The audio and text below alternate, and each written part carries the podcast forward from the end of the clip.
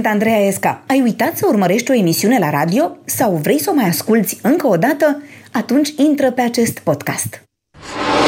Am făcut întâi uh, universitatea la ea și am devenit întâi profesor de română și de engleză. Și mi-aduc aminte că urcam pe la scara profesorilor, că altfel mă trimitea femeia de serviciu pe la elevi. Ștergeam tabla, vedeam la postliceala de fete de sanitară și vedeam în tabla aia care devenea ca oglindă cum se rujau fete în clasă. și eu încercam să le da, învăț da, da. terminologie medicală în engleză.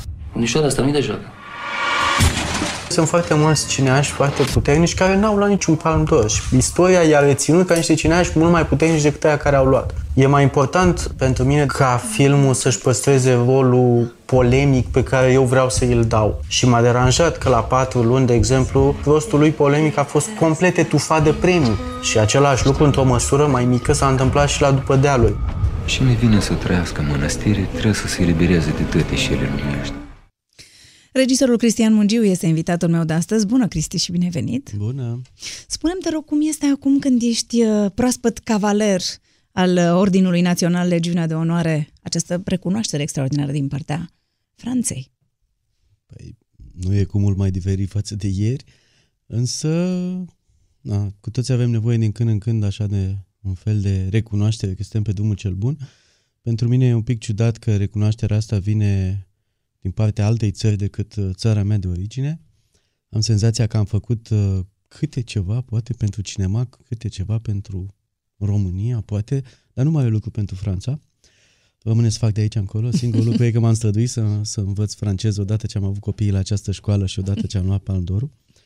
Da, pe scenă în, în 2007 când uh, a trebuit să-mi țin micul discurs care de fapt mă stresa colosal în sală, trebuie să zic, nu știam dacă o să iau, o să iau palm d'or sau nu, dar cel mai tare mă, mă stresa că la un caz trebuie să vorbesc în fața celor 2000 și ceva de oameni să zic ceva inteligent, ideal, nu, mersi mama și așa. Și după aia, după ceremonie, Thierry Fremo, care e delegatul general de acolo, mi-a zis, uh, dacă mai vii odată aici înapoi, te rog foarte mult să vorbești în franceză. Aoleu. Și s-a produs un miracol în creierul meu atunci și toată franceza pe care nu o știam la școală a năvălit așa din sinapse și din momentul ăla, ca prin miracol, am început să vorbesc în franceză. N-a fost exact așa, dar cam așa. Și în afară de asta nu pot să zic că, într-adevăr, destinul meu s-a legat cu mult mai mult decât mi-aș fi închipuit vreodată de Franța. Dacă mă întreb în școală, nu mă gândeam deloc că se va întâmpla așa, eram o loază la franceză.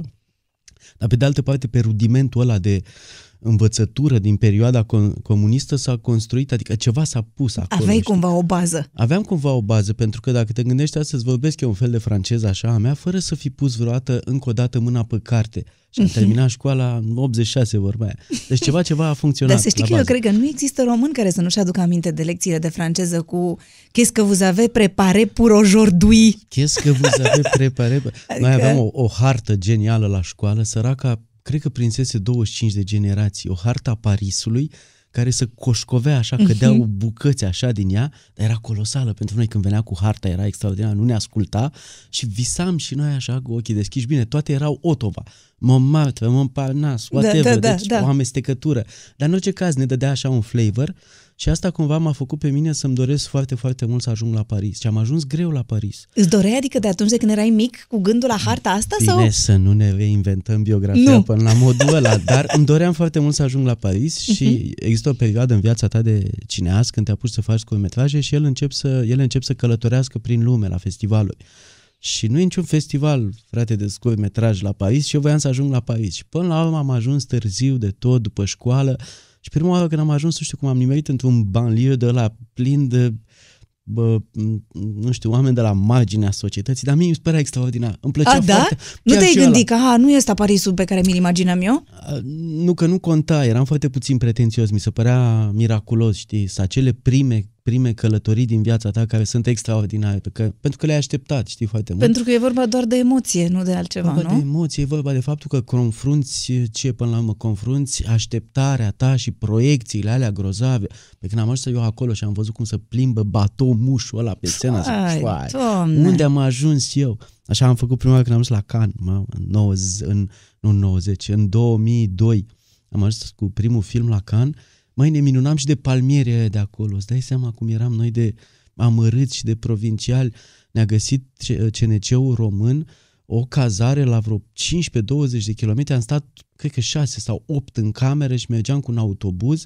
Pe vremea aia nu erau mobile, era un singur mobil, avea producătorul meu un mobil și ne stresa să nu vorbim prea mult că îi făceam minute. Adiționale. Și mergeam așa pe strada, ziceam, îți dai seama unde suntem noi? Pentru că, mă rog, așa a fost educația pe care am primit-o noi.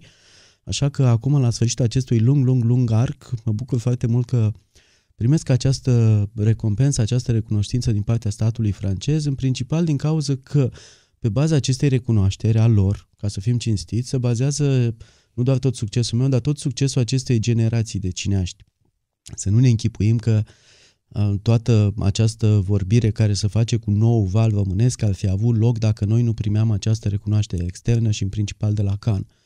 Știi că facem parte din acel gen de cultură mai mititic așa, mai Care dacă măsură, nu te recunosc niște străini, nu prea ești interesant greu, în țara E mai ta. greu. Aici totul e foarte relativ, dar așa oamenii au preluat uh, această recunoaștere de acolo pe principiul ăla că înseamnă că o fi ceva. Da, nu da, e dacă clar, au zis ăia, Dacă au zis ăia o fi ceva și până la urmă toată treaba s-a completat cu premiile. Știi că la noi asta e cea mai clară măsură. Deci l-am văzut pe om la televizor, i-au dat ceva. da, a luat un premiu. I-au dat, da, eu prima, astea sunt felicitările care mă enervează cel mai mult, sincer. Când mă întâlnesc în avion sau prin aeropoarte cu cineva care vine, îmi strânge mâna și zice felicitări, e extraordinar. Zic, da, ați văzut filmele? Nu. E, zic, vedeți și filmele, că până la urmă pentru aia să mă felicitați, nu că am luat, nu știu ce, că asta se întâmplă, nu se întâmplă, știi cum e. Există o rubrică la începutul emisiunii care se numește Autobiografia în 20 de secunde. Așa că o să auzi un cronometru și o să spui tu așa în 20 de secunde ce vrei despre tine. Cum te-ai caracterizat tu așa în 20 de secunde? Fii atent că începe cronometru. Autobiografia în 20 de secunde. Sunt înalt, sunt frumos, fac cumpărături, vin seara acasă și mă joc cu copiii. Mi-am dorit dintotdeauna să fiu corect și cinstit. N-am reușit încă, dar am abia 50 de ani, deci mai am o bună parte de viață înainte, așa că stați cu ochii pe mine că am să reușesc până la sfârșit. Oh, foarte... Ia uite și te-ai și încadrat. Eu, eu cred că te-ai pregătit. A, nu, habar n-aveam, dar am făcut radio, să știi, deși nu pare, la vremea mea am făcut un pic de radio, în anii 90, la început, când era emisiunea aia la TV, dacă ți amintești, Midnight Caller. Normal că Era un mi-amintesc. serial așa foarte... Normal, Și și, atunci ziceai în că peri- e și tu el. Fai, cum puteam să nu zic? Și făceam o emisiune în direct, primisem niște echipamente din astea de radio de la Universitatea Americană în, în etapa aia de ajutoare, știi, când ne aduceau de toate, întâi haine, zahăr, ce ne mai aduceau și la sfârșit ne-au adus niște echipamente de radio, eram la Iași la și radio s-a numit uh, Nord-Est, că universitatea se chema Northeast University, uh-huh, nu știu uh-huh. unde era, și au venit oamenii aia după un an să vadă ce e cu- cu echipamentele. Aduseseră șase bucăți de echipament în Moldova și în afară de noi, toți ceilalți făceau nunți cu ele, deja le folosiseră Vreau să creat- producă serios, adică să scoată un profit rapid. să stea așa pe un raft, n-avea rost. Numai noi le-am ținut deoparte și atunci ne-am instruit așa un pic pentru, pentru radio și cred că, nu știu, un an de zile am ținut emisiunea aia, era un fel de talk show de noapte, Mm. în direct, la care, nu știu, făceam de toate cumva, adică puneam și întrebările, luam și telefoane. Puneam și întrebările și răspundeam. Mai și, și răspundeam din când în când, pentru că la un moment dat, adică făceam pe niște teme din alea care erau foarte neobișnuite pentru anii 90. La un moment dat am f- avut această primă discuție despre homosexualitate la radio, în direct. Dar de unde auzisei tu de așa Păi ceva? aveam un profesor la facultate, la Universitatea la Iași, că eu studiam engleză, care era gay și care era un gay atât de asumat încât a fost de acord să vină să discute în emisiune. Ma, în seara aia s-a înroșit telefonul cu oamenii, nu, nu înțelegeau cum omul ăla admite public și unde e acolo lângă mine, că eu îl întrebam și traduceam în direct și până la urmă au venit unii din căminul studențesc să se convingă că omul ăla e acolo și că n-am inventat eu toată povestea asta. Și partea bună pe care mi-a dat-o cumva, știi, radio până la sfârșit e o anume prezență de spirit. Știi că indiferent cum te înjură la sau ce-ți spune, Trebuie tu să răspunzi trebuie ceva. Să ai vorbe trebuie la să tine. faci ceva. Spui omului ceva. Mm-hmm. Și ai, ai făcut mult timp treaba asta cu Nu, radio? am făcut vreun an. Am făcut anul, a trebuit să umplu cu ceva anul în care am picat la regie, am venit la regie și am picat prima oară. Uh, erau foarte mulți candidați pe vremea aia, să zic, nu știu, la nivel de 150 pe cele șapte locuri și mi-au zis uh, nu știm când să dau, să anunță rezultatele pentru proba următoare, stați prin zonă că sunt multe lucruri de procesat și o să vedeți. Și a trecut o zi, a trecut două, m-am interesat, eu mi-am zis cam pe luni, așa, era joi, m-am dus acasă. Vineri primesc un telefon, unde sunteți? Că azi e proba scrisă. Zic, păi, mi-ați zis să vin mai încolo, să vin luni. Zice, nu, nu, veniți acum că am mers mai repede. Zic, păi sunt la Iași.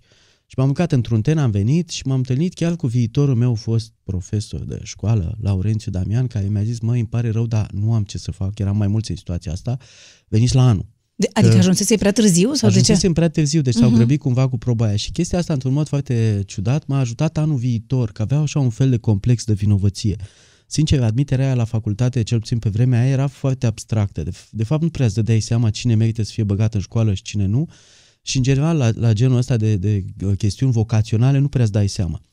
Și atunci, anul următor, cel puțin ce m-a ajutat este că șușoteau așa când veneam eu, ăsta e prostovanul ăla care anul trecut, știi, A venit cu jumătate de oră mai probă, târziu. Că nici noi nu l-am chemat și așa.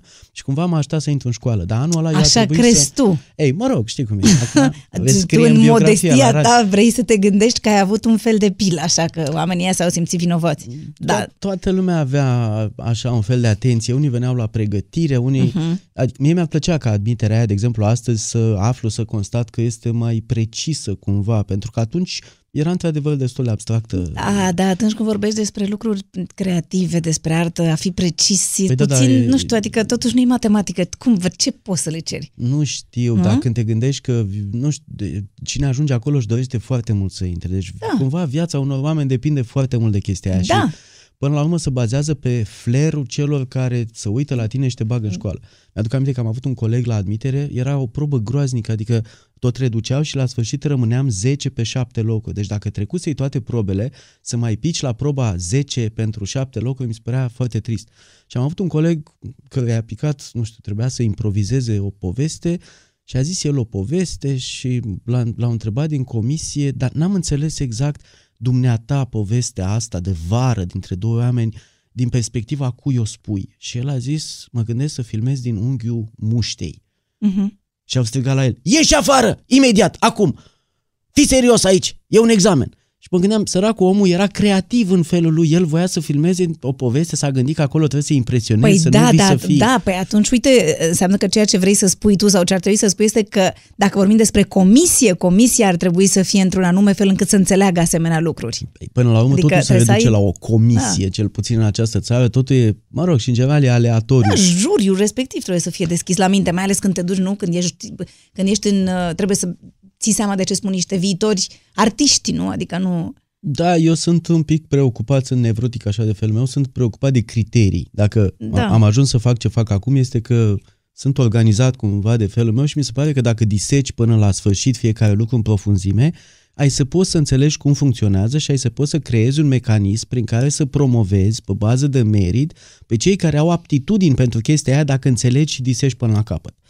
Dar, mă rog, eu să zic că am avut baftă, m-au băgat în școală, dar în anul ăla cât am stat acasă a trebuit să-mi umplu timpul cu ceva. Și de ai făcut radio. M-am Da, da, făcut auzi, da- radio, am fost profesor în anul Dar ăla. tu, stai că o să ajungem acolo, că trebuie să luăm de când erai mic și deja suntem când erai mare, dar tu ce grabă aveai așa să te duci acasă de la mai sta prin București? Aveam o iubită, Ah, ca să fiu cinstit și plus că nu mă prea îmi plăcea București, nu mă omoram după București, mă simțeam destul de De- stingher în orașul ăsta. deci ai picat uh, din dragoste, ca să zic așa, la Asta, facultate, nu? iarăși Sau așa, cum ai dacă fugit și Vrem să fim nu te-ai- foarte romantici. Păi de dacă fapt, zici că ai plecat, că aveai o iubită și nu mai puteai să stai trei zile în București? Păi da, nu, da, nu fă, era foarte stresant examen, nu mai țin minte. De fapt, de ce să zic că mai țin minte, dar a, a, îți zic interpretarea asta pentru că în mod complet accidental am regăsit-o pe internet, pe un site al cuiva care pretinde că are Facebook-ul meu, deși eu n-am Facebook, și Ah. acolo am constatat că făcuse un fel de colecție de din milioanele de lucruri zise de mine că am vorbit prea mult în viață și s-au păstrat prea multe lucruri, știi, dintre astea înregistrate și acolo am găsit până și un interviu cu maică mea din, din uh, 2007 când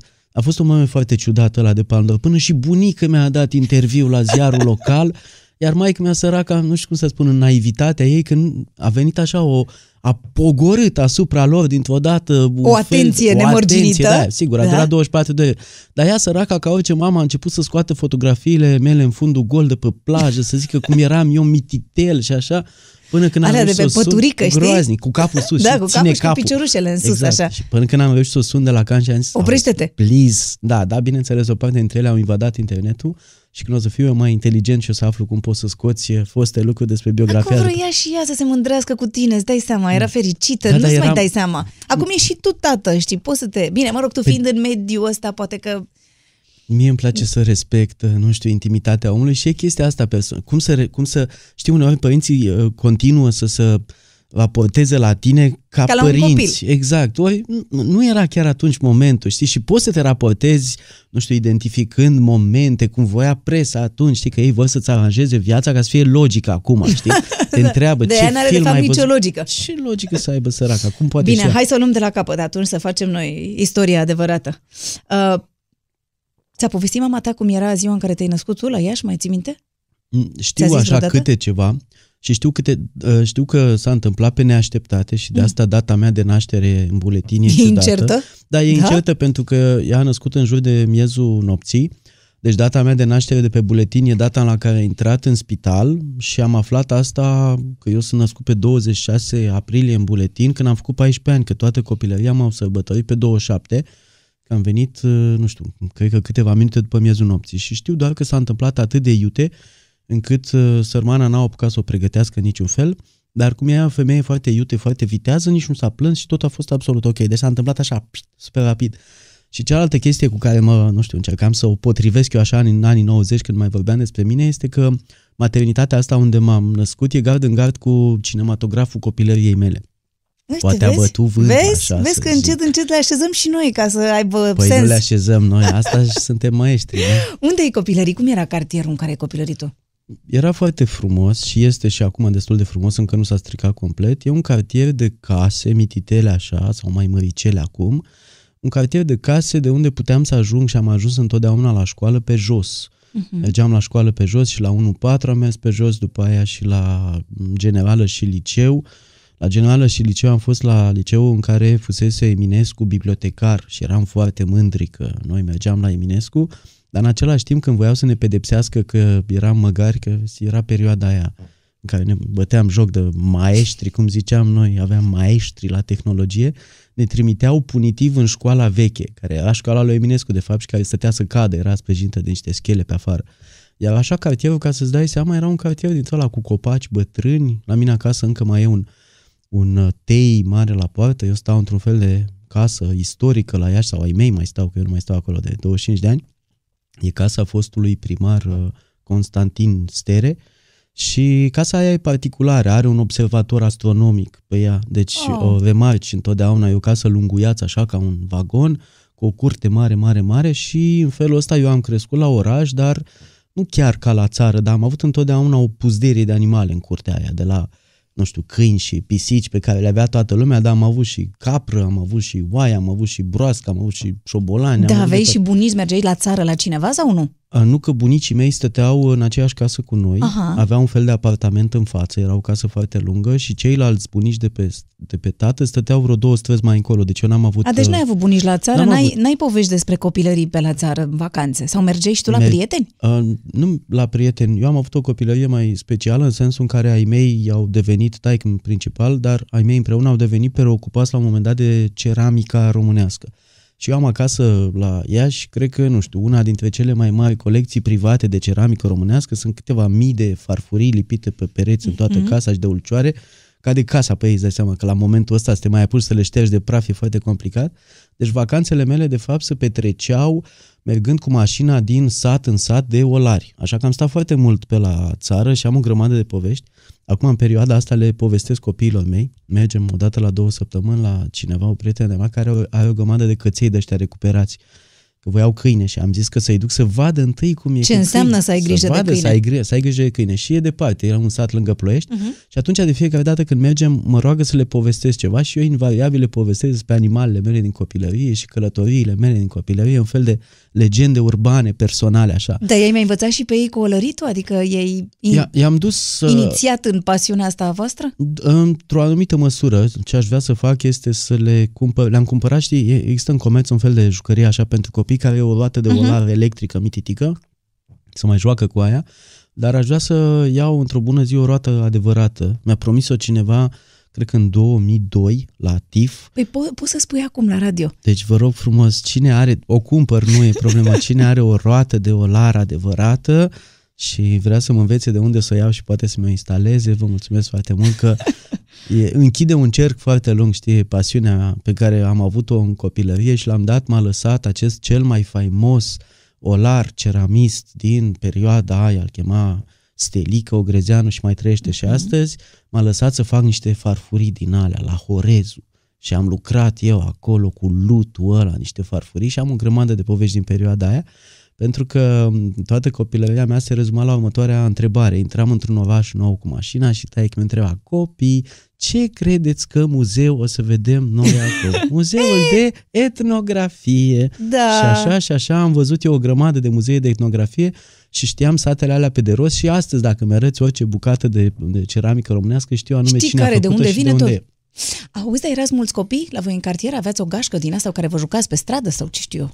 Nu era ca la bloc, Nu. Că, de exemplu, Mhm. uh-huh. mergeam la 1-4 la o școală și invidiam pe colegii mei care jucau, bineînțeles, fotbal mai bine decât mine, pentru că ei jucau zilnic, aveau mm. cu cine juca și aveau un fel de mică gașca lor din cartier.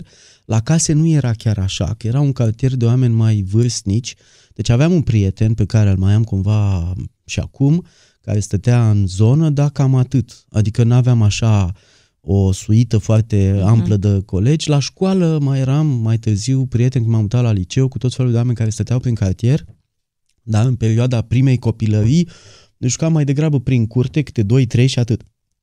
Există ceva, nu știu, o mâncare anume sau un miros anume care te duce imediat cu gândul la tine mic? La tine acasă? Mm, Sunt mai multe lucruri pe care mi le făcea bunica mea față de care am fost întotdeauna foarte, foarte apropiat și mi-aduceam aminte zilele astea că a venit toamna și vorbeam cu cineva. Mâncare de gutui. Mâncare de gutui Ah! și de prune uscate. Gătea așa niște lucruri Mhm. care s-au pierdut astăzi, din păcate, și mai făcea o budincă colosală din pâine uscată, știi, ca blat. Mhm. Pentru că era vremea aia în care, evident, nu s-a aruncat mâncarea ca astăzi. Și încercai să faci ceva din și încercai orice să fel faci de ceva rest din orice. De... La un Mhm. moment dat, noi aveam o casă atât de lungă și de mare încât uh, uh, bunica meu trăia închirind câteva camere și toată copilăria ne-am petrecut-o și asta era o chestie interesantă de atmosferă. Am avut întotdeauna chiriași. Și nu știu cum primii chiriași pe care i-am avut erau studenți la germană la Iași și ei au continuat să-și aducă pe următorii care intrau în anul 1. Deci să zic vreo 15-20 de ani am avut chiriași foarte simpatici, niște băieți foarte cool pentru perioada aia de la ei. Mai ascultam și eu Moody Blues și alte, adică erau foarte rocă și bineînțeles mult mai mari decât mine.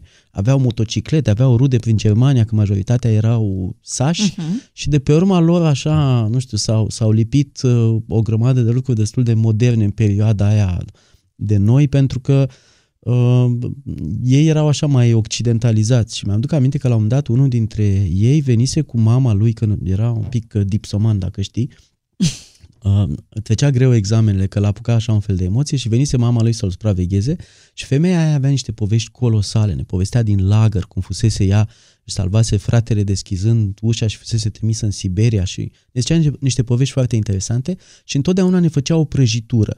Și făcea cea mai simplă prăjitură, dar noi muream după ea, din biscuiți, din ăia uh, nu Popular. Știu, popular care să, să cumpărau la kilogram Da. și făcea un fel de cremă din margarină, că astăzi Da, da, toată da, cu lumea ciocolată, așa, cu cacao sau și cu ce? chestia aia îi muia nu știu ce zeamă dulce până la sfârșit și nebuneam, muream după chestia aia, ni se părea cel mai grozav de Și de pe trebuia lume. să iei rețeta. Uite, acum ai putea să-ți mai faci și tu.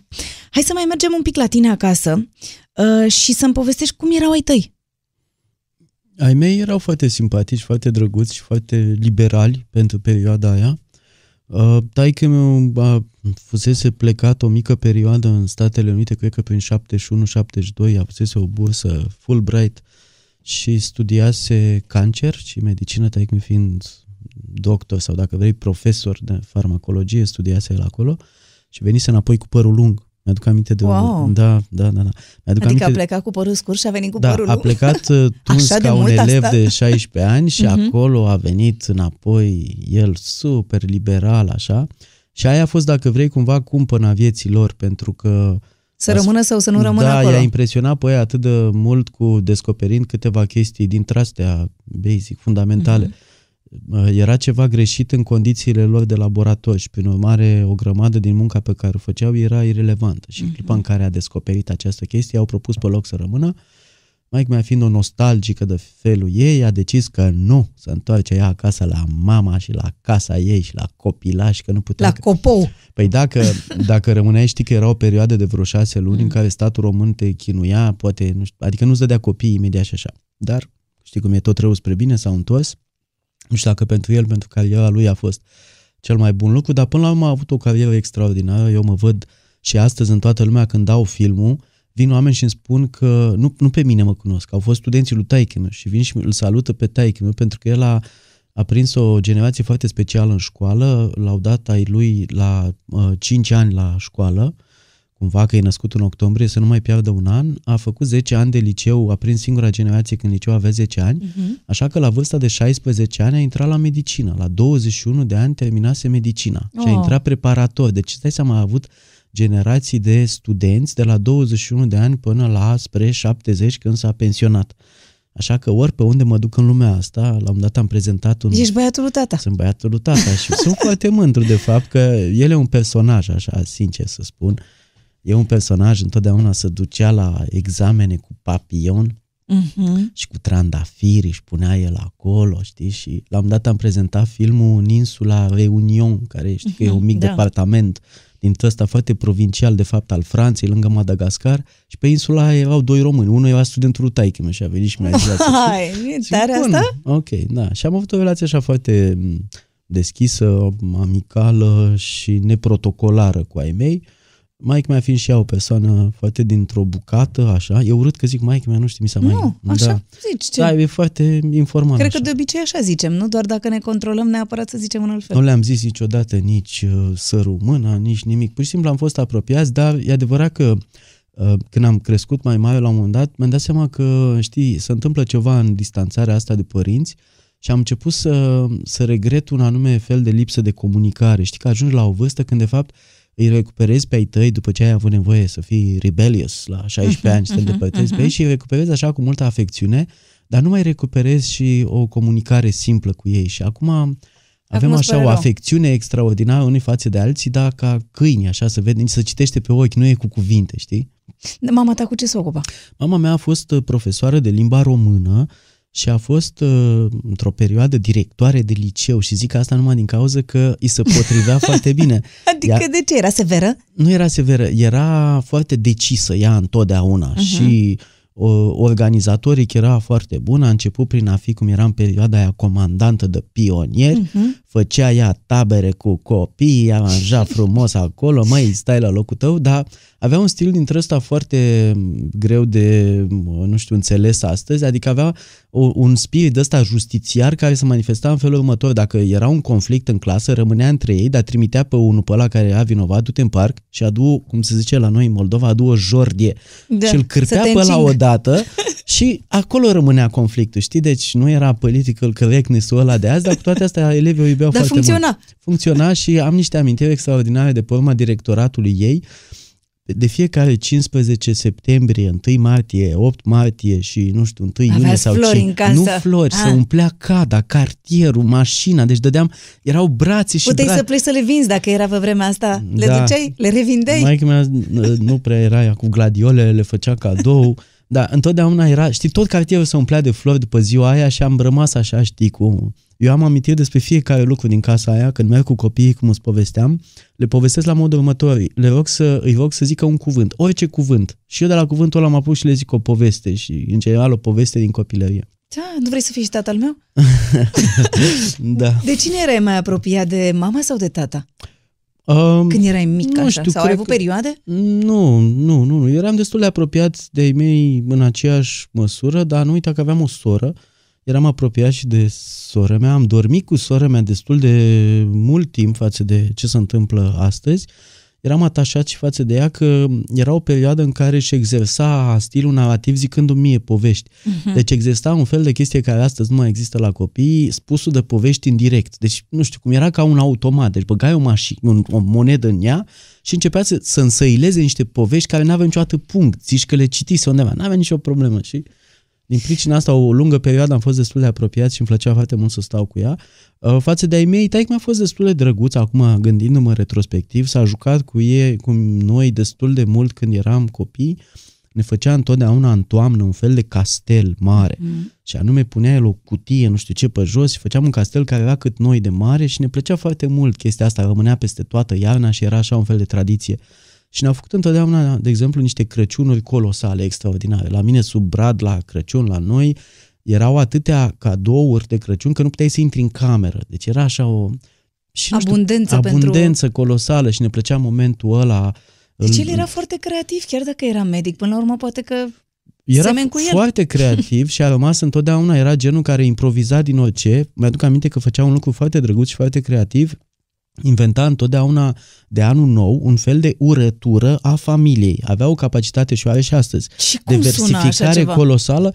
Uh, nu știu, frunză verde de maian, iată, ne-am întâlnit acum și așa mai departe, dar, dar în rimă. Și reușea să versifice în 3-4 pagini pe care le făcea pe 31 decembrie de la 5 la 6 tot ce ni se întâmplase nou anul ăla.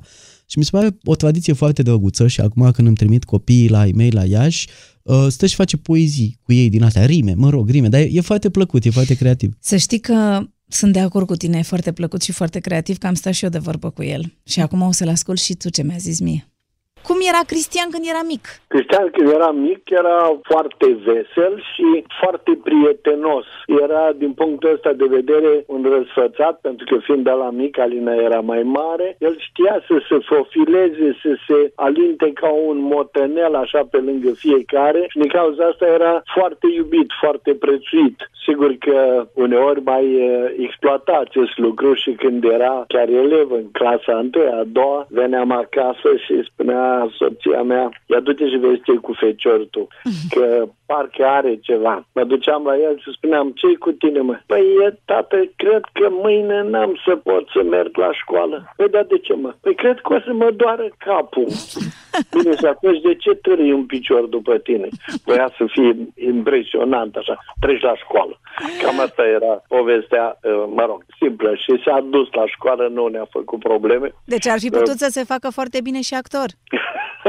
într-un fel, da, într-un fel, da. Deși, ca să spun așa, pentru mine, în anumite perioade a fost uh, aproape hipnotic, pentru că îmi spunea nevasta, du-te și îl culcă pe Cristi. Mă duceam și începeam să-i spun povești și cu gând să-l adorm. Și vorbeam și vorbeam și adormeam eu și el serea din pat și ducea la bucătărie și spunea, l-am adormit pe tata. Să fi auzit cum povestea Hansel și Gretel și cum spunea, și-au mers ei, și-au mers și-au dat de o casă de turtă dulce și de alte mezeluri dintre astea. Deci, Se înțelegea bine cu sora lui? Păi lucrurile erau cam de la ofițer la soldat, pentru că fiind ea cu patru ani mai mare, el era într-un fel uh, soldatul. Ea zicea marș, el mergea, ea zicea El executa. stai, el stătea. A fost un adolescent rebel sau nici în adolescență nu era așa? A fost un adolescent uh, relativ rebel. Nu ne-a creat probleme, n-a fugit de acasă. Cu fetele cum era? Îl plăceau fetele? Păi cum zicea, și ele mie. Păi uh, l-au plăcut, într-adevăr, fetele și cel mai frumos a fost când, uh, după ce a terminat prima facultate și a devenit profesor la școala post-liceală sanitară, profesor de engleză, toate fetele alea erau îndrăgostite de el și au dat la sfârșit diploma pentru cel mai iubit profesor. Dar și el, în felul lui, vă dați seama, la școala sanitară făcea engleză, părea o chestie secundară. A reușit să convingă fetele alea în așa fel încât două din ele au intrat la engleză în a lua loc să ducă la medicină. V-ați gândit vreodată că va lucra în cinematografie? După ce a terminat și a făcut și engleza, așa cum spuneam, la școala post-liceală, mi-a spus, tata, aș vrea să încerc la regie. Păi, Du-te de acolo, 3, 4, 5 locuri. Ce să faci acolo? Cum, cum să intri tu acolo? Păi lasă-mă să încerc. Păi nu, te lasă, nu te și susțin, da. Dumnezeu, că șete, Dumnezeu a ținut cu el, a intrat și dus a fost până la can. Aveți un mesaj pe care vreți să îl transmiteți pentru că o să vă asculte la radio? Eu sunt obișnuit copiii mei să mă uit la, la televiziune și să-i ascult eu pe ei. Ce să-i spun? Îi spun că iubesc și îi spun ce scrie pe sticla de Johnny Walker. Keep walking. Deci tatăl tău e chiar un personaj. Să știi, când am terminat interviul cu el, m-am gândit că o să-l invit și pe el separat.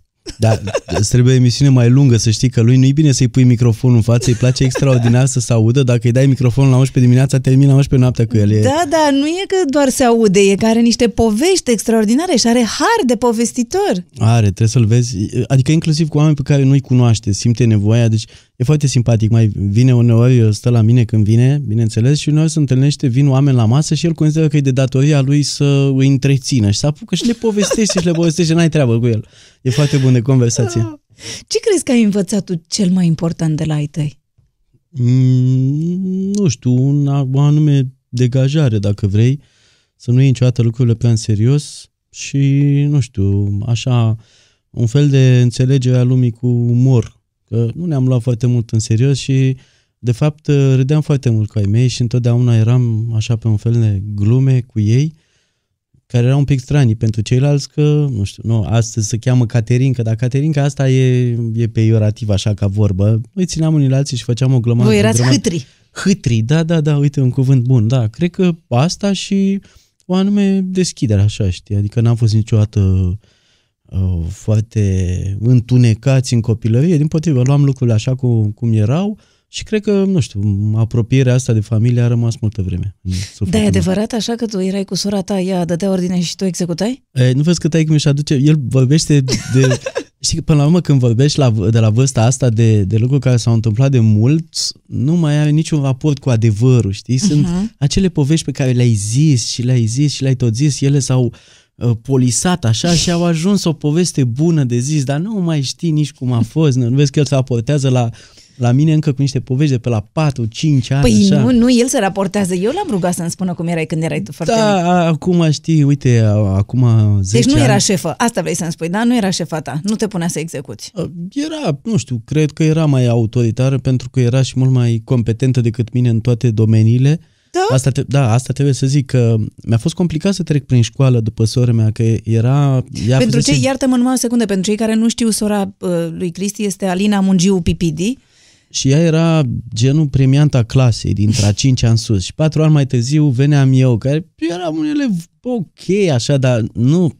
Trebuia din să când te în când ridici ziceau, la așteptările da, păi profesorilor da, acum." sora ta, mm. mamă, îți dai seama, 8 ani de zile în școală, ea a fost comandantă de De- grupă, de toate. de detașament, de unitate și cred că a intrat și prima la facultate sau a terminat prima ceva la modul ăla. Deci a fost destul de complicat, dar um, m-a și ambiționat într-un fel mă, lucrul ăsta și trebuie să admit că um, m-a ajutat foarte mult o chestie și anume venind din urmă aveam așa un, perspe- o fel de perspectivă asupra obiectivelor ei și pe o parte dintre ele cred că le-am preluat eu și mi s-au potrivit. Că sora mea m-a adus la ziarul la care scriam, ea avea un spirit creativ și era preocupată înaintea mea de cinema, de teatru, știi că în anii 90 uh-huh. scria piese uh-huh. și cumva pe partea asta scria literatură și chestia asta m-a preocupat că foarte mult în viața mea, de fapt, am bănuit că să ajung să scriu, nu să fac filme și astăzi cred că de fapt asta ar trebui să fac și la asta m-aș percepe cel mai bine, dar las pe mai încolo.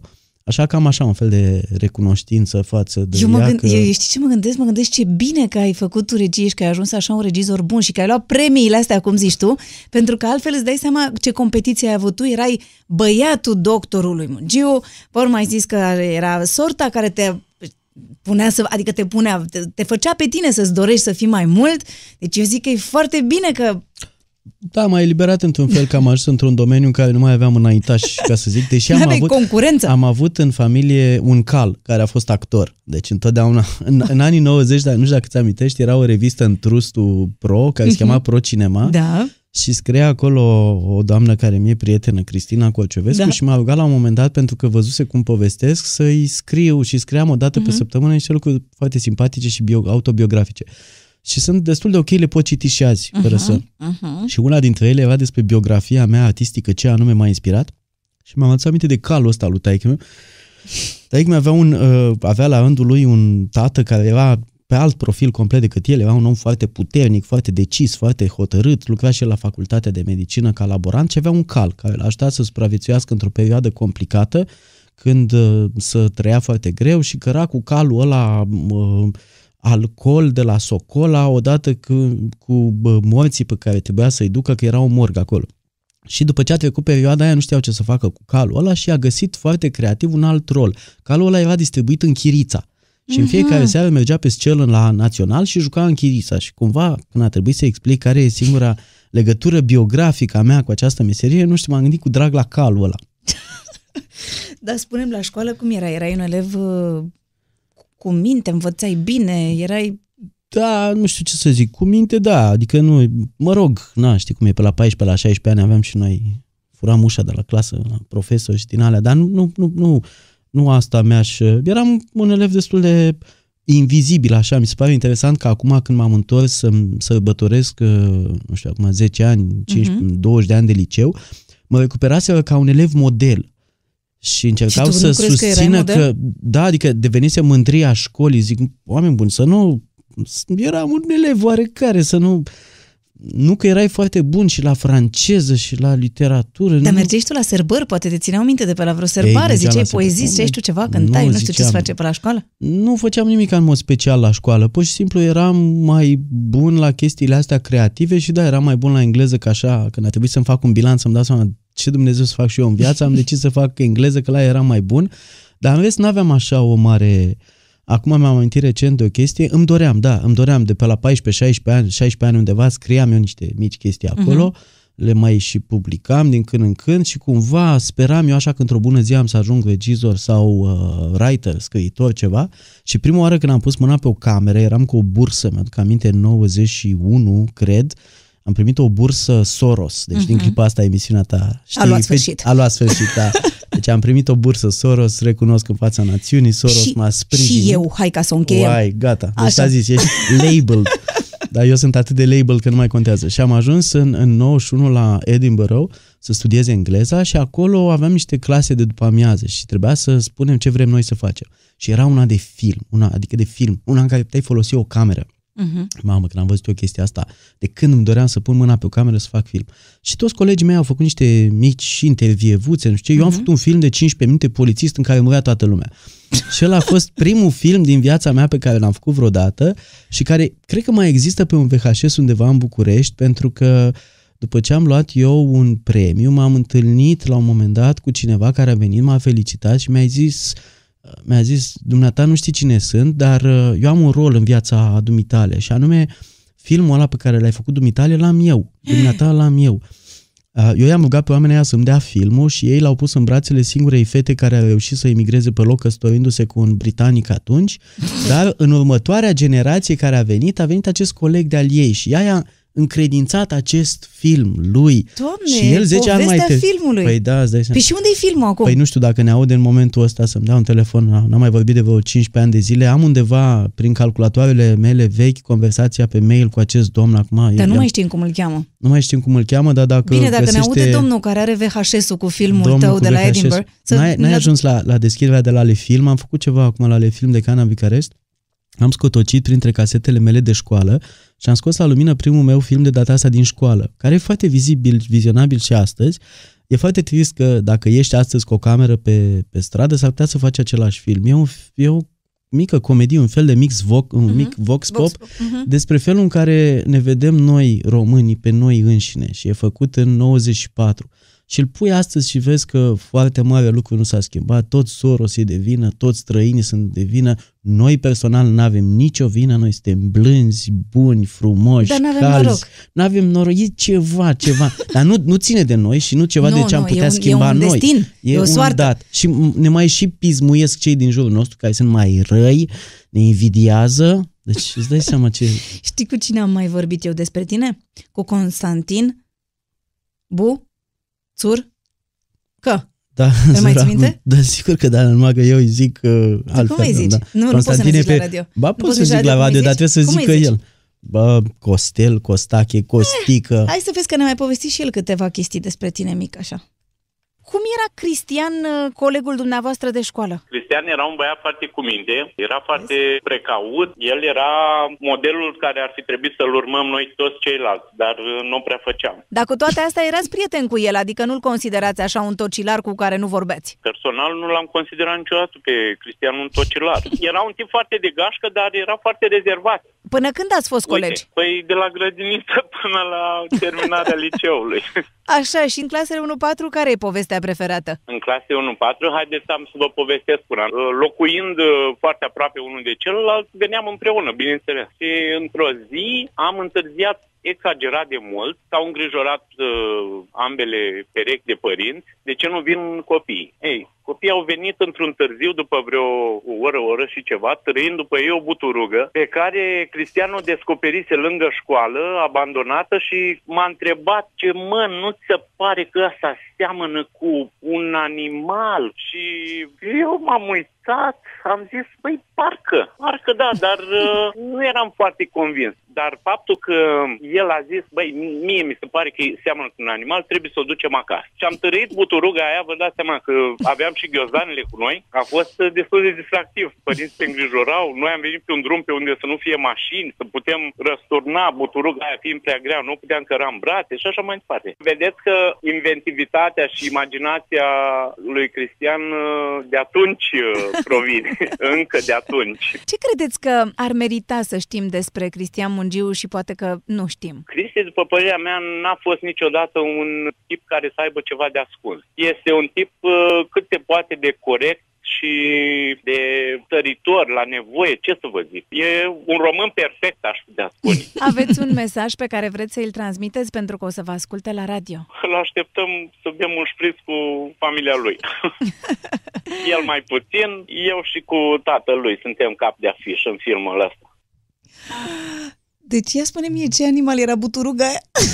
Habar n-am, n-am mai auzit povestea asta niciodată, dar Vezi? vezi, vezi un lucru că, de fapt, ziceai de taică că povestește bine, dar e o chestie regională, locală. Asta, asta am vrut să le spun. place oamenilor să povestească, Da, să au se și audă. har, nu numai Au că și le har, place, da. că le mai place unora să povestească și nu, nu te interesează. Operațiunea Buturuga. Doamne, deci Recuperată eu, astăzi, eu mi da. imaginam în timp ce vorbea el, eram ca la film, cum cărați voi buturuga aia chinuiți mici așa și ziceați cuțu cuțu, hai. Dar e cuțu, un om cuțu, care are să o mergem. grămadă de povești și de fiecare dată când ne întâlnim, povestim o grămadă de chestii din perioada aia și ne înțelegem așa foarte... Avem așa un fel de nostalgia. Acum ne-am întâlnit recent, cred că acum un an sau doi, la aniversarea de 30 de ani de la terminarea liceului și e ca și cum ne văzusem cu o zi în urmă. Povesteam, aveam milioane de amintiri de povesti și ne-am, nu știu, am avut așa o apropiere cu colegii mei de școală. Hai să ajungem prin liceu, că am fost la școală, am fost așa, deci liceul până la urmă, ce fel de liceu era?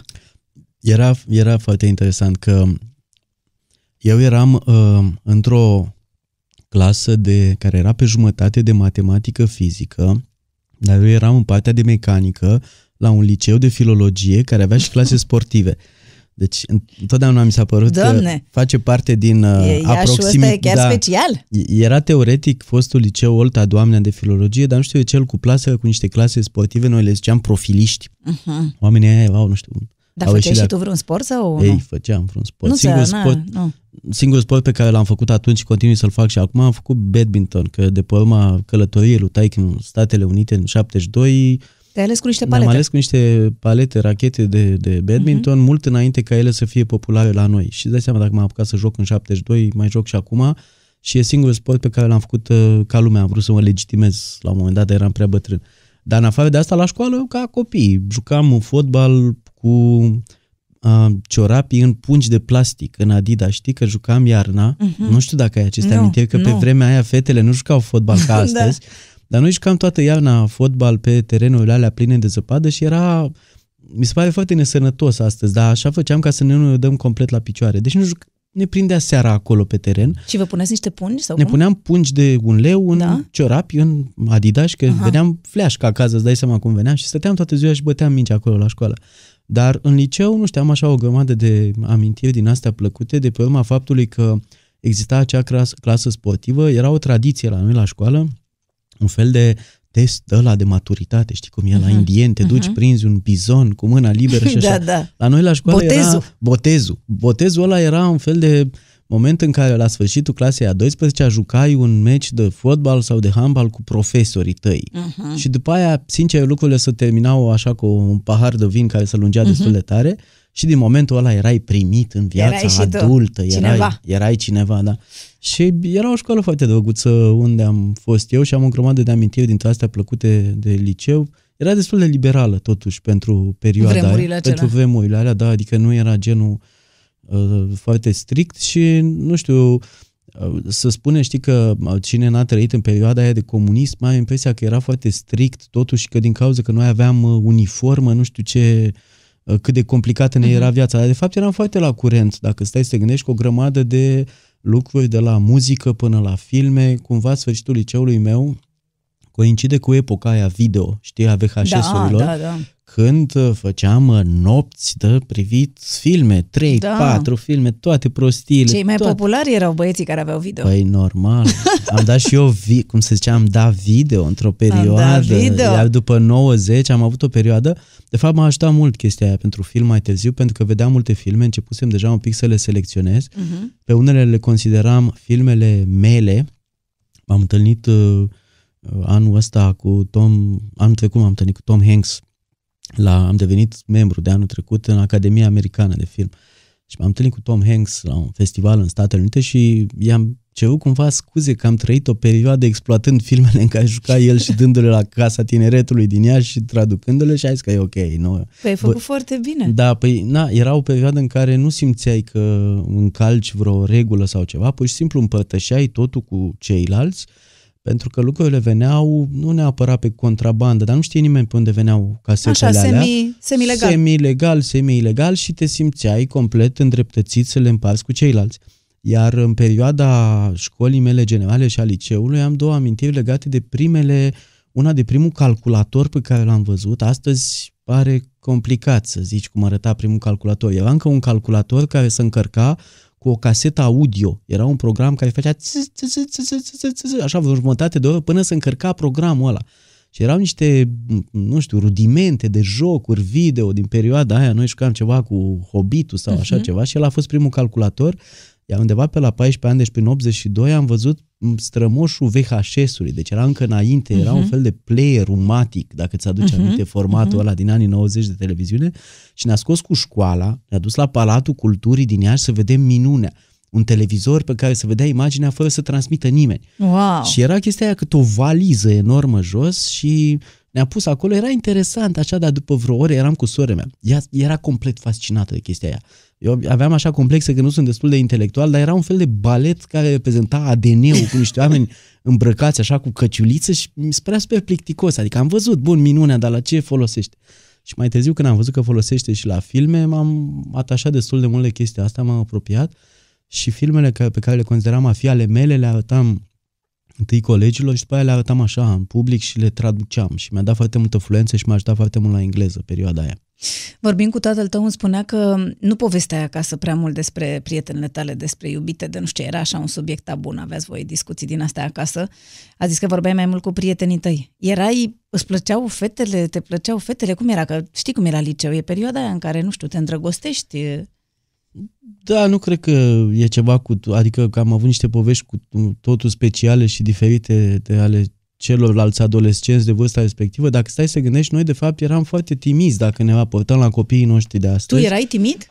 Da, eram adică destul ți-aduci de... aminte dacă... Da, Mhm. da, da, mă uit acum la, la fiul meu cel mare că e foarte timid și nu pot niciodată să îl admonestez sau să-i dau vreun sfat uh, super inteligent. și cel mai puțin inteligent sfat pentru un copil timid este să-i zici nu mai fi timid. Da, bine, Asta și cum? ține de o pedagogie colosală, nu? Deci nu fac chestia asta, pentru că eu însumi eram timid și uh, aveam mai degrabă nevoie ca să ajungă, o, adică eu am fost alesul fetelor care mă plăceau pe mine, n-am fost genul care să fie Da, capabil adică să se bage Îți foarte făceau tare. ele curteție. Da, adică dacă știi, e greu la vârsta aia ca adolescent, Mhm. uh-huh. adică dacă stau să mă gândesc așa în urmă, i- sunt uh, prețuite la vârsta aia cu totul altfel de atribute, ca Alte să nu le zic criterii. calități, pe care nu prea cred că le aveam. Adică nu prea Adică eram nu nici erai la basket? băgăcios, nu eram nici Da. la basket. M-am caracterizat, uh, am profitat că sunt la radio și am zis că sunt înalt cât plopul, dar evident nu e cazul.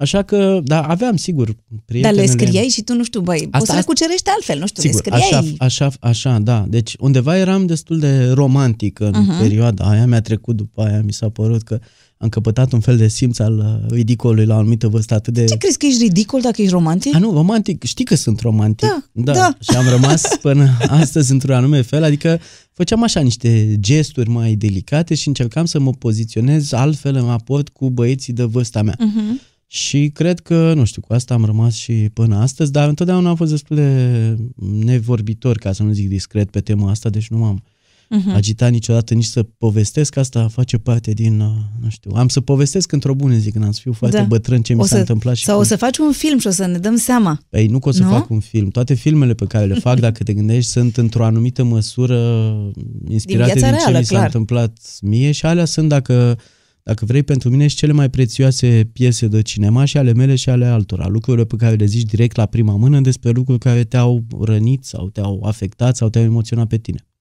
Cât de mult e ficțiune în, în uh, filmele tale? Adică 90% zici că e nu pot realitate, să, nu nu-ți pot dai să seama, zic nu? că e un procent, uh-huh. pentru că lucrurile nu se amestecă așa ca uh-huh. la o tartă în Mhm. care pui zahăr, Atâta trei cărți grame. și atâtea... Dar toate, fiecare dintre filmele mele pleacă de la ceva care mă preocupa pe mine și era legat de o anumită vârstă. Nu sunt întâmplătoare, așa cum nici melodiile pe care ți le-am trimis pentru emisiunea asta nu sunt întâmplătoare. Da, an de liceu? Uh, fi- uh, cele patru melodii pe care ți le-am trimis Mhm. sunt uh, melodiile de pe genericele de final ale Mhm. filmelor mele și au o legătură. Uh, An de liceu este melodia de pe finalul bacalaureatului și da, ce e foarte interesant despre melodia asta este că dacă mergi acum să vezi cum arată finalul unei școli în România, vezi că melodia asta a devenit iconică. Ea să, să pleiază, ca să uh, folosesc barbarismul ăsta, uh, by default în orice școală la sfârșit. Și nu din cauza că elevii și-ar dori-o, că elevii nu au acest reper. Este reperul profesorilor și ei consideră că e normal când dau diploma la, la sfârșit să folosească melodia asta care până la urmă ce e? E, e un fel de um, reper dintre ăsta cultural învârtit, că face parte dintr-un film și dintr-un film destul de convențional din perioada aia, dar ea are o cantitate de nostalgie colosală și în special pentru oameni de vârsta noastră, știi? Și mi se pare că o parte dintre ea s-a transmis în acest mod indirect copiilor și când îmi făceam eu um, cercetarea, pregătirea pentru bacalaureat și am fost să văd cum arată un final de școală astăzi, m-a înduieșat foarte tare chestia asta. Să văd că la boxele alea pârâite, amărâte, la orice liceu, se aude melodia asta din anii 80. Și care ei oricum n-au habar de ce, de unde vine și, da, da, și e, despre ce. unele melodii au un fel de suflet și mi se pare că a ajuns până la cei de asta. Cum, cum ai ales să dai la facultate? Adică ai terminat liceul și prima opțiune a fost? Prima opțiune a fost medicina, nici Așa. măcar n-a fost engleza și era Da. simplă că era din familie și dacă te gândești era perioada aia în care ce era important e să ajungi în oraș. Știi că dacă te duceai de fapt la, la universitate exista riscul să te afunzi la țară, Mhm. uh-huh. nu știu unde și atunci am dat la medicină. Următoarea opțiune după ce am picat la medicină, am făcut eu așa un fel de bilanț, examinarea ce eram capabil să fac, ce puteam să și fac, nu numai să doresc să fac. Când am dat la medicină era un examen greu de imaginat astăzi.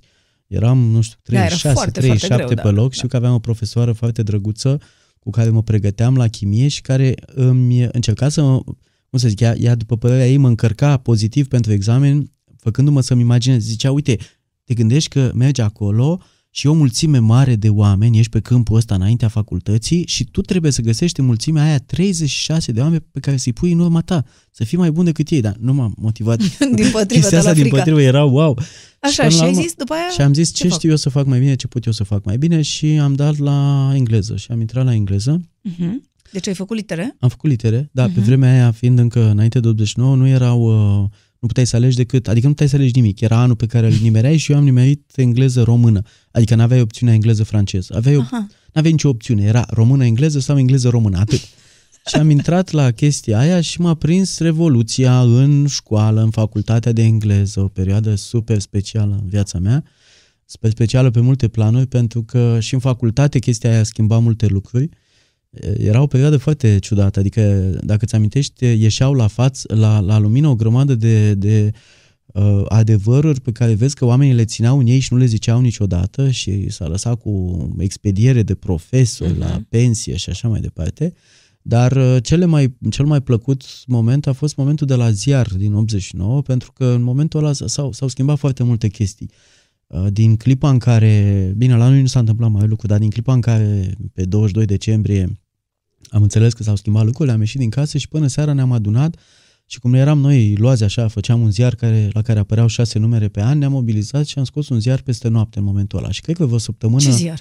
Uh, opinia studențească. Mhm, Uh-huh, deci eu lucram, eu lucram la opinia studențească și ăla era un ziar care avea o biografie în perioada aia, era tolerat de regim și era dat de exemplu ca f- pentru faptul că există libertatea presei. Mhm. Și bineînțeles că având o circula, un tiraj de 6.000 de exemplare, îți dădea Nu-i mâna- deranja. nu-i deranja, dar uh, tirajul lui de 6.000 de exemplare ajungea cam la 50.000 de oameni, avea o circulație colosală și aveam un fel de libertate și anume aveam libertatea de a nu vorbi, de a nu avea editorial despre Ceaușescu și de a nu avea fotografii cu el. Păi deja, Ceea ce e era foarte deja bine. colosal. Și păstrez și acum acasă fotografii din perioada aia, că pe lângă scris la ziarul ăla mă ocupam și cu fotografii și am ștampila de cenzură pe spate, bun de tipar sau refuzat la tipar.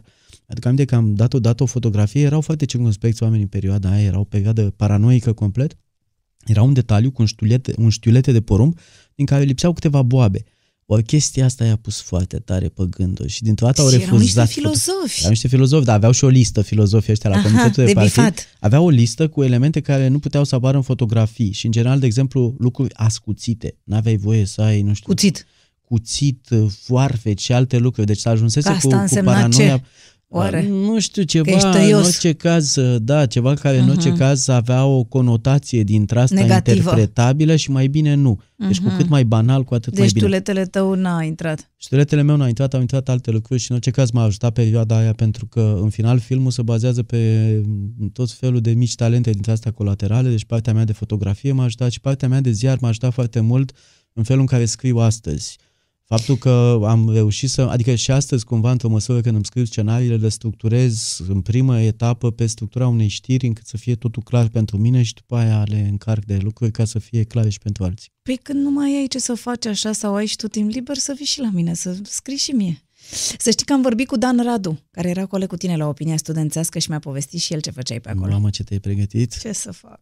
Spuneți-mi cum era m, jurnalistul Cristian Mungiu, pentru că noi uh, am avut contact un pic mai târziu cu el, când era deja regizorul Cristian Mungiu. Avea o scritură mai specială, să spunem așa, se vedea complexitatea lecturilor pe care le avea. Mi-am că noi scriam ce obțin la opinia studențească destul de mult uh, un, un tip de reportaj mai literar. Și mi-am că a, a avut un text pe care îl rețin foarte bine, în care scria un pic a la Faulkner și mi-a făcut așa de mult uh, felul în care a făcut-o, încât l-am și copiat în câteva chestii pe care le-am scris după aia. Aveți vreo poveste, nu știu, preferată cu el? Vă amintiți un lucru anume care vi s-a întâmplat? Îmi amintesc când a primit prima cameră de filmat și a filmat un măr, deci filma un măr dat prin tocător, asta, primele imagini de regizor pe care le am cu Kiki Mungiu. Apoi stăteam și ne uitam la filme, la video, un aparat video era destul de rar pe vremea aia și avea filme extraordinar de bune.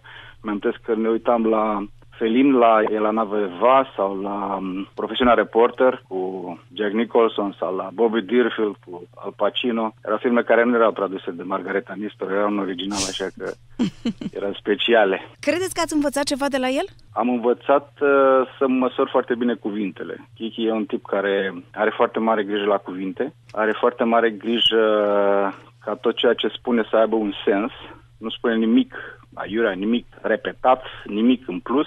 Cred că asta este genul ăsta de atenție la ce comunici și la exactitatea comunicării, cred că a fost o lecție pe care am învățat-o cumva de la el. Vreți să-i transmiteți un mesaj pentru că o să vă asculte la radio. Da, aș vrea să-l mai văd, l-am mai văzut de multă vreme, să mai stau un pic la discuții. Kiki, așa ți se spune? Da, Kiki? în perioada școlii, a liceului, da. Și mai târziu, da, mi se zicea Cristi și abia de când am uh, intrat în școală de cinema și am început să-mi semnez filmele cu numele meu, deși nu le-am semnat niciodată. M-am străduit să nu-mi semnez niciodată un filmele, un film de, că mi s-a părut uh-huh. Mhm. colosal de orgolios. Dar uh, am încercat să-mi impun numele și încetul cu încetul pe platou, după 1, 2, 3 filme, oamenii am înțeles că vreau să mi se adreseze Cristian, mai cu seamă că lumea cinematografiei românește e populată de mulți Cristi, Cristian și așa mai departe și Cristian am rămas. Bine, Kiki. Dar uh, e foarte, e foarte simpatic că așa ascultând emisiunea ta constat că am o grămadă de calități. Uh, Vezi, ai da, să, nu m-aș fi știi gândit. cum o să pleci de aici să fii Și foarte știi ce e fericit. curios? Că sunt încă în viață. Toate discursurile Da, astea ale vezi, nu, amicilor nu mei, sunt post-mortem. Da, Da, sunt da, da. extraordinare. Spune-mi, deci prima dată n-ai, nu, n-ai intrat la regie că nu te-ai dus la examen, că te-ai dus înapoi la iubita ta, iubita ta care e și mama copiilor tăi? Adică Da. e vorbind de aceeași persoană? Mhm. Deci ești chiar long term, așa... Da. Doamne. Uh, bine, zim, uh, ai și scris împreună cu Izabela uh, o vreme, nu? Articole despre modă.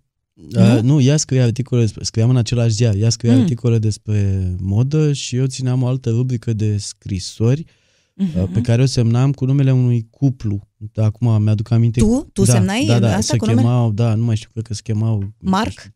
Nu, Marc scria, Izabela scria sub Numele de pseudonimul Marc, ăsta de sub Marc. pseudonimul Marc și tu? Eu scriam o rubrică de scrisori care, pe care semnam, cred că Kiki și Maria, nu mai țin Da? minte, dar erau foarte drăguțe. Dar ce e, cum adică rubrică de scrisori? Primeam Corespondența scrisori la- cu cititorii sau? Corespondența cu cititorii, dar de fapt era mai mult decât atât. O parte erau scrisori reale, alte scrisori nu erau deloc reale, erau inventate.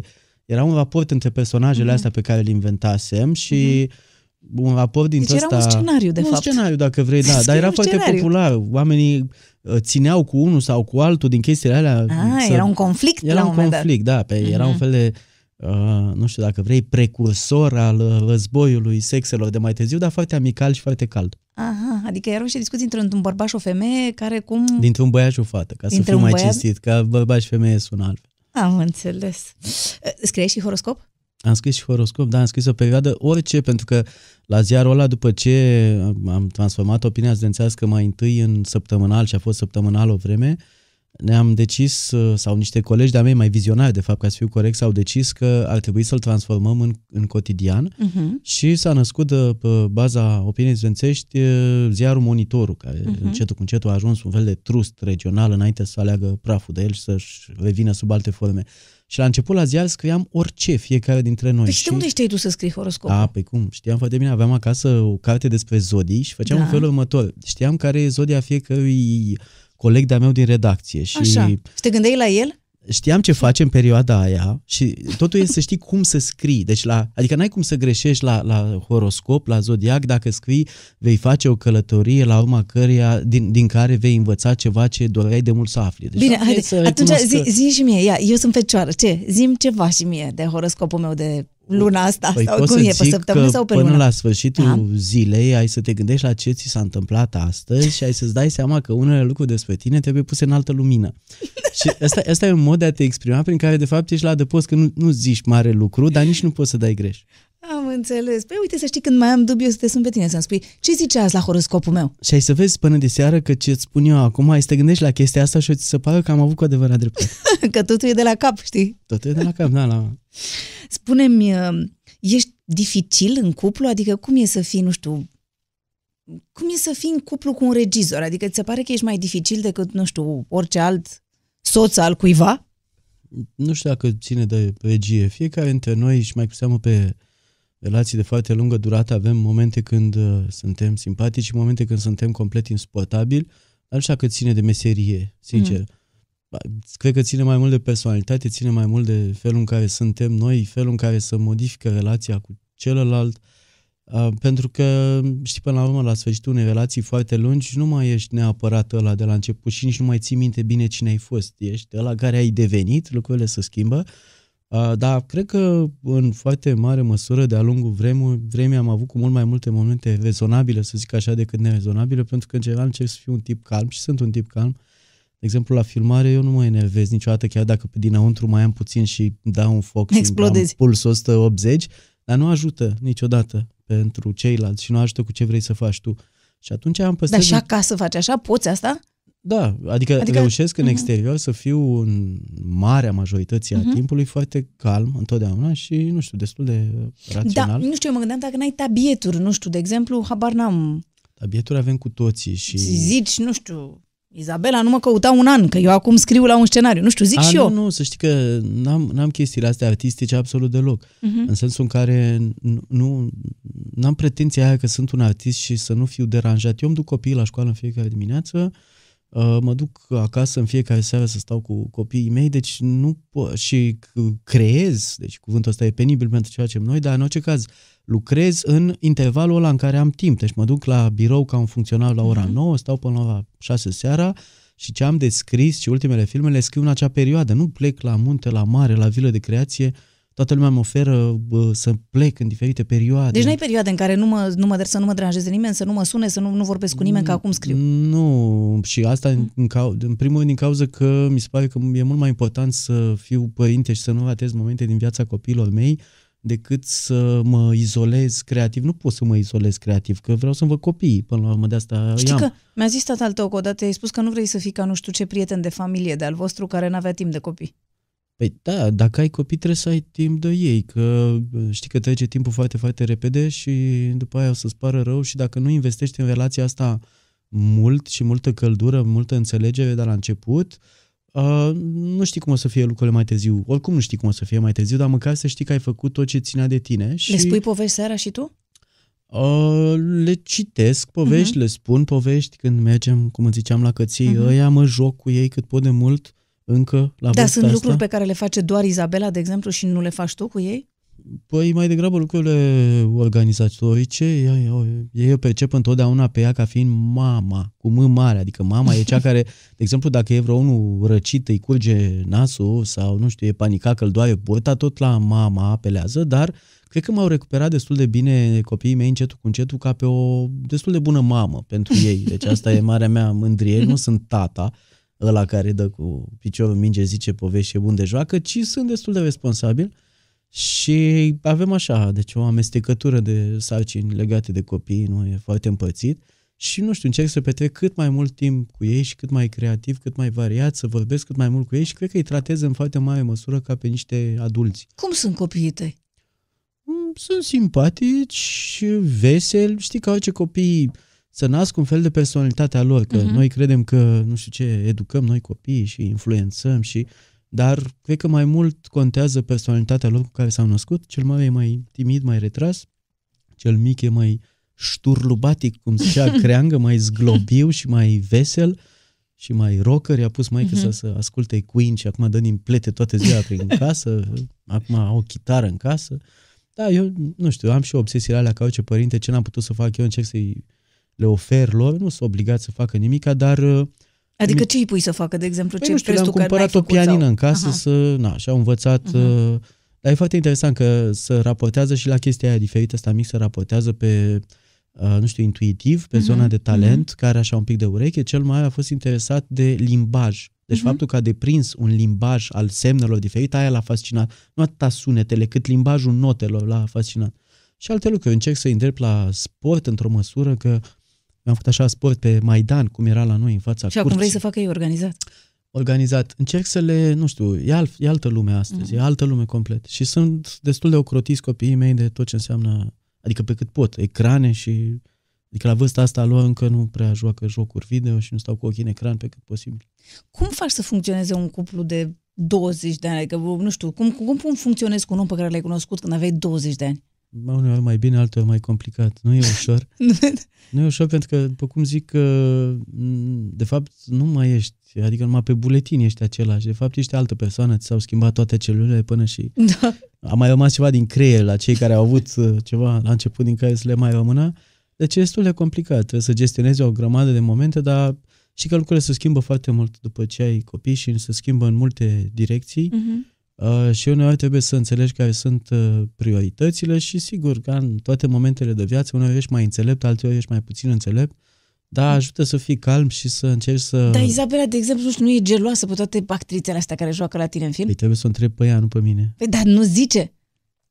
Da, nu, nu atât pe actrițele din film, cred că e, știi ce e greu de gestionat legat de meseria asta? Uh, Faptul că la un moment dat când faci un film, Mhm. și mai cu seamă cum facem noi când facem un film și îl filmezi în deplasare, ești cu mintea la altele complet. Mhm. Ești cu mintea la altele până în măsura aia în care, de fapt, nu te porți grozav cu cei apropiați, pentru că tu ești în altă parte, complet, cu capul la personajele tale, la ce ai de făcut. Și știi că orice relație se păstrează cu un anume fel de atenție pe care trebuie să o ai pentru celălalt, pentru celălalt, trebuie să investești în chestia asta, oricât ești de morocănos. Eu încerc să nu dau pe ceilalți când am problemele mele, dar nu reușesc să am, să zic, suficient de multă atenție și ultimele două sau trei filme le-am făcut departe, de casă.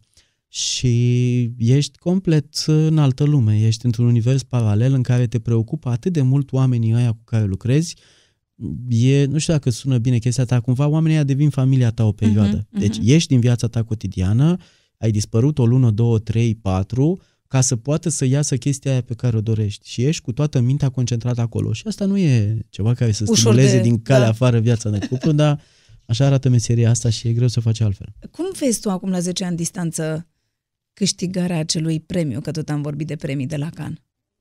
Ca să fiu cinstit, nu mă gândesc foarte des la chestia aia, așa. Am fost forțat să mă gândesc acum pregătind gala aniversară pe care Mhm. am avut-o în- în deschiderea ale film de Cannes și am găsit un material super amuzant și drăguț și anume cum arăta ceremonia aia transmisă pentru prima oară și ultima oară în direct de către televiziunea română un comentariu Irinei Margareta Nistor și al lui Laurențiu Damian, profesorul meu de școală. Mm. Știi că la direct zici o grămadă de chestii acolo, ce-ți vine acolo, vin oamenii aia pe covor, ai emoții, faci pronosticuri și e foarte plăcut să le vezi un direct de felul ăsta.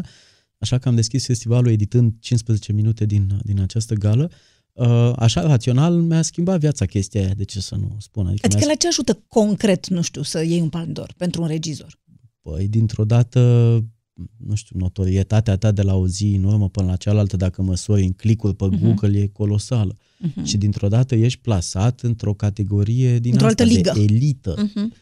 Și atenția pentru ce faci e foarte mare, pentru ce ai făcut atunci. Dar nu e și presiunea mult mai mare după aia? Că toată lumea se așteaptă e, să fii să cel puțin Păi la nivelul evident că e, dar anterior? numai că nu, știi, niciun lucru bun pe lumea asta nu vine așa, știi, Nu rămâne singur. nepedepsit. Trebuie să vină și cu ceva și vine cu această presiune colosală, pentru că din momentul ăla nu te mai măsoară nimeni cu ceilalți. Te măsori uh-huh. întotdeauna cu performanța cea mai bună pe care ai putut tu să o ai și e important la film, de exemplu, să rămâi, dacă e posibil, degajat personal, uh-huh. Uh-huh. că de acolo vine originalitatea, ori e greu când se acumulează presiunea asta, și mai cu seamă, uite cum e la noi, din cauza că noi am avut o grămadă de prezențe la Cannes, și mă refer în spațiu mm. românesc, cinematografic, public, s-a ajuns ca acum doi ani, când am fost uh, în competiție și mai era și filmul lui Cristi Puiu, să consideră toată lumea că dacă nu și câștigăm ceva, nu e mare lucru. Deși să ai două filme românești la o cinematografie pârlită ca a noastră, care abia face 10 filme pe an,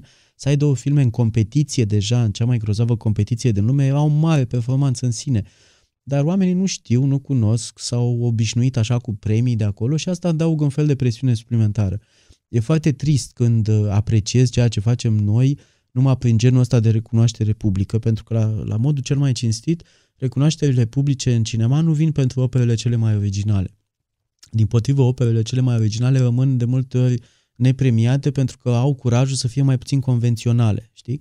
Și atunci mi-aș dori foarte mult să existe un uh, corp de elită aici, la noi, care să vorbească despre calitatea adevărată, despre profunzimele creației și mai cu seamă despre risc, știi, și despre originalitate. Dar nu există comunitatea asta. Intelectualii din România sunt cu toții uh, croiți foarte mult pe literatură, e o tradiție foarte mare aici la noi și, de fapt, la cinema îmi pare rău să zic, dar nu să pricepe nimeni din marile noastre figuri care își dau cu părerea, și atunci noi plutim așa într-un fel de vid din ăsta, de autoritate publică referitor la ce facem noi și ne ghidăm întotdeauna după ce zic cei de afară sau în România după ce zic unii sau alții care au calitatea că sunt mai populari. Am mai văzut lumea pe la televizor, dar pregătirea lor în profunzime legată de chestia asta e mică. Nu te vezi sub nicio formă făcând un film de tip Hollywood? Uh, acum depinde ce înseamnă de tip Hollywood. Bă, văd păi mult nu știu, mai mult... cu, cu, cu împușcături și cu mașini care au foc mm, și cu, mm. nu știu, nu? Nu, nu, nu prea, nu prea. cu Transformers. Dar știi de ce? În primul rând, pentru că dacă te întreb acum cine a făcut Transformers, nu știi. Da. Și nu contează cine uh-huh. l-a făcut. Deci eu mă raportez la cinema din perspectiva asta destul de personală. De eu uh-huh. vreau să zic niște povești care consider că sunt importante pentru mine și am pretenția pentru lume în general, în momentul ăla. Pentru lume cu lumare, nu pentru lumea pe care o cunosc eu. Încerc așa să identific niște trăsături ale sufletului în societatea de astăzi și să vorbesc despre niște lucruri care mi se pare importante pentru că petreci 2, 3, 4 ani făcând un film și nu pot să fac, n-am pot cu nu știu ce prostie cu împușcături. Care cine o să o facă, nu trebuie să o fac eu. Uh, însă da, mă tentează să fac poate într-o bună zi un film în engleză, pentru că sunt foarte mulți actori americani pe care i-am cunoscut în ultima perioadă, în ultimii ani, și care mă simpatizează și care ar vrea să lucrăm împreună. Deci există acest acces mai rămâne să găsesc și... Nu știu, Dar tema crezi că va fi tot ceva care te preocupă din spațiul ăsta al nostru sau nu neapărat? Păi dacă aș fi găsit eu povestea aia, aș fi, ai fi văzut filmul. Ideea este că ca să pot să lucrez în engleză trebuie să-mi scriu scenariu, uh-huh. să mhm. lucrez după stilul meu și stilul meu înseamnă că am toată libertatea creativă în acest moment. De asta sunt încă aici, pentru că, până la urmă, pentru mine contează mai mult să am uh, Uh, libertatea de a decide eu ce e bine sau nu pentru film și să fac filmul meu personal, decât să fiu angajatul unui producător uh-huh. pe un film al cărui succes se măsoară în uh, încasări. Câte bilete? Asta uh-huh. nu mă interesează foarte mult. În schimb, uh, am vorbit cu destul de mulți oameni, am un fel de manager în Statele Unite uh-huh. cu care discut și în clipa în care am să reușesc să produc în Europa un film scris de mine pe o poveste tot personală, dar care se întâmplă în engleză, s-ar putea să vedeți niște actori uh, străini americani simpatici din ăștia pe care, care vin aici să mă salute și să fie, nu știu, primul meu film în engleză, dar nu e o prioritate, nu știu cum să spun. Singura prioritate pentru mine după fiecare film este să mai găsesc încă o poveste puternică care să mă emoționeze, în care să cred, indiferent de limbă, indiferent de rezultatele pe care să le aibă public. Tu unde mergi la cinema? Te duci la Păi, cinematograf?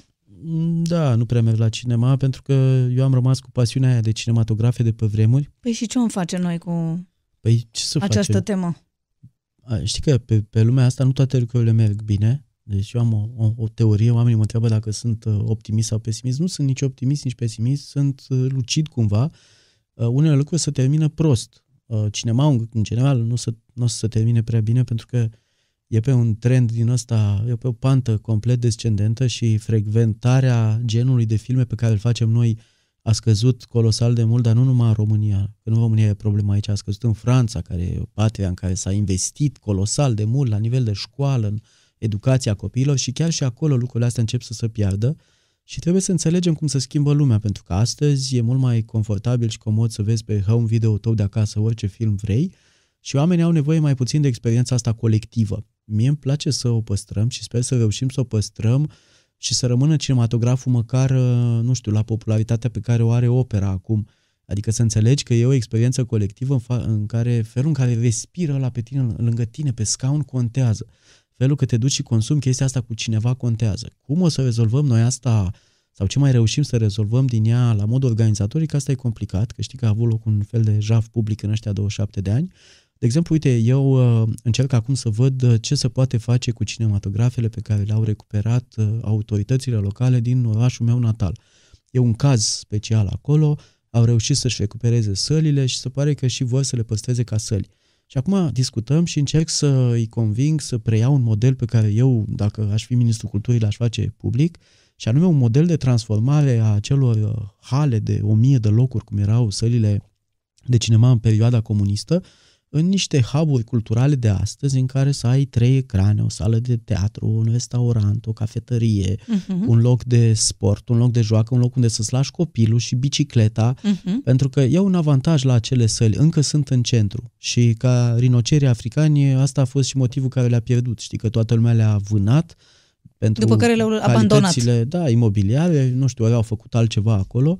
Mai sunt destul de puține, dar acelea sunt sălile care mai pot ține simpatia pentru cinema în viață. La multiplex e foarte drăguț să te duci, dar e cu tot o altă experiență, experiența socială. Te duci să mănânci, să stai cu prietenii, cu colegii și niciodată din cele opt filme care rulează în același timp nu ai să alegi genul ăsta de film fragil. Locul acestor filme e foarte puțin la multiplex și trebuie creat un sistem alternativ pentru oamenii care vor să aibă tot o experiență socială, dar un pic uh, mai sofisticată. Hai să mergem la următoarea rubrică, se numește Back to Back, ne întoarcem spate în spate. Aoleu. Ia, hai, întoarce-te așa, pam, pam, să facem un film. Back to back. Eu am să-ți spun uh, o frază Mhm. uh-huh. și tu ai să-mi spui o alta care crezi tu că răspunde la ce zic eu aici. De exemplu, uite, numele meu ar putea fi, al tău, da? Vladimir. Sunt, Vladimir e fiul meu. uh-huh, și- dar sunt, A, o floare? arăt ca Un elefant? un elefant, ai zis? Da. Miros ca, Am o floare după ploaia de vară. mă simt ca, Cel mai responsabil om din lume. fac un zgomot de, Da, pași noaptea când ieși să vezi dacă e cineva la ușă. am un gust de, Papaya verde. Cea mai recentă realizare a mea a fost, Că am reușit să mă trezesc de dimineață să ajung la tine la emisiune. aș fi perfect dacă, Mm, aș fi mai generos. mi-e rușine de, Toate deciziile proaste pe care le-am luat în viață. aș mânca oricând, uh, Și orice. pentru bani aș face, N-aș face nimic pentru bani dacă nu cred cu adevărat. nu iubesc deloc, Oamenii fățarnici. cinematografia este, O artă în curs de dispariție. gata, hai, hai să ne întoarcem așa. Am stat, stat spate în pac. spate ca să nu văd întrebările. Dacă de ce? să nu vezi Păi mi întrebările. le-ai citit tu, în orice caz. Ia zim tu, cât de mult folosești rețele de socializare?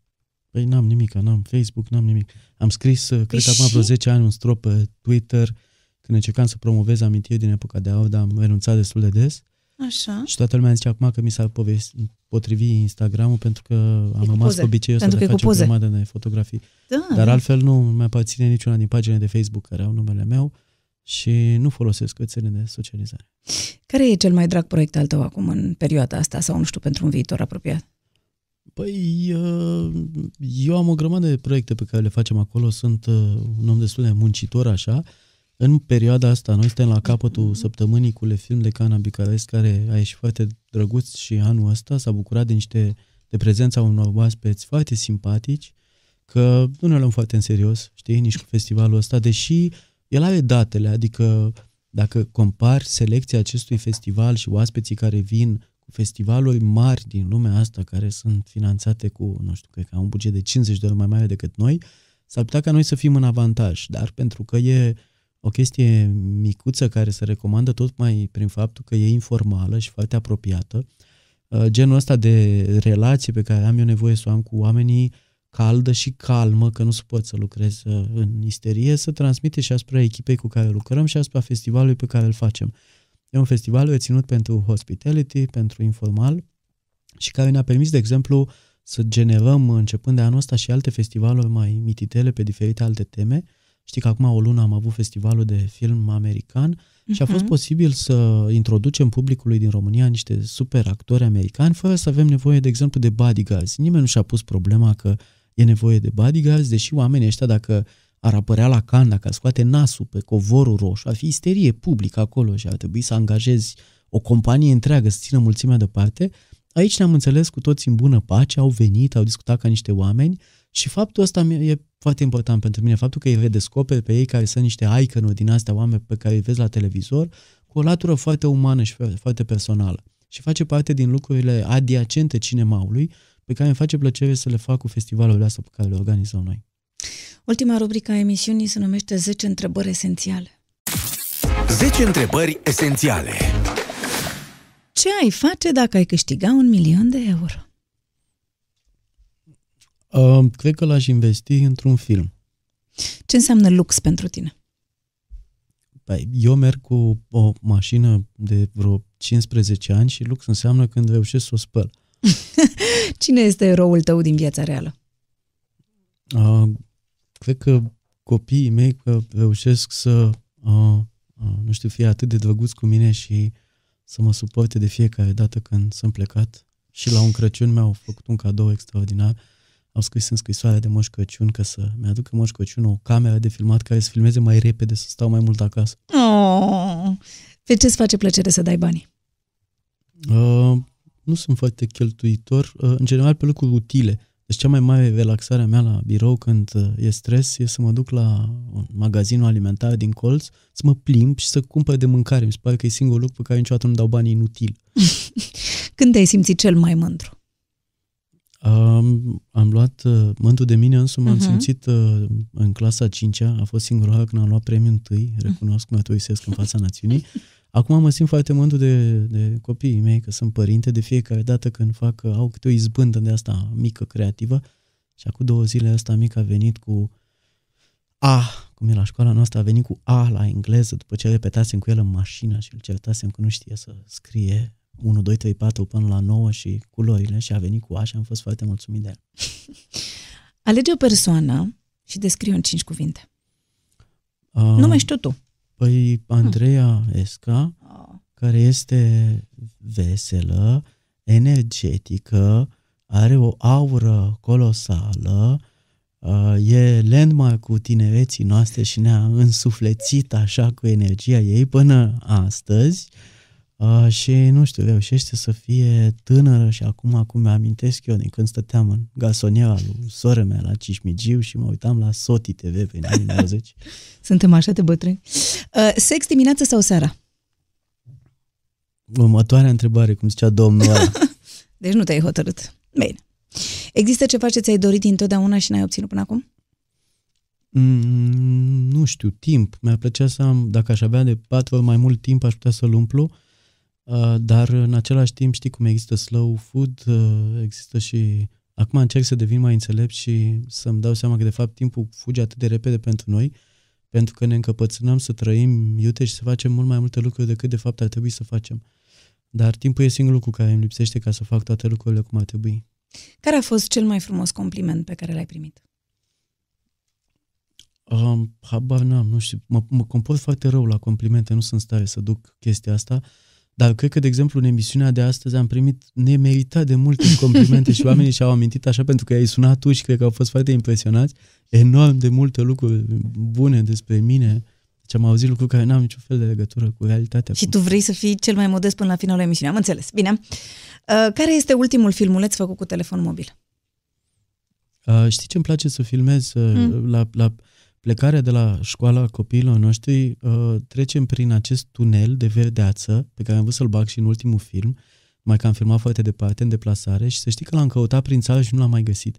Deci, uh, cred că în fiecare dimineață când se schimbă anotimpul, când ninge sau când e vânt sau când sunt frunzele astea așa, conduc destul de neglijent pentru că îmi pornesc telefonul și filmez acel minut când trec prin pădurea asta prin care bate așa soarele, știi, prin lateral, și când bate soarele și îți vine așa pe, în ochi și pe parbriz și creează așa o atmosferă foarte specială și cred că am o colecție, vreau să fac o dată un fel de instalație, cred că am filmulețul ăsta cu plecarea de dimineață de la școală pe toate anotipurile, trebuie să am cel puțin 50, cred.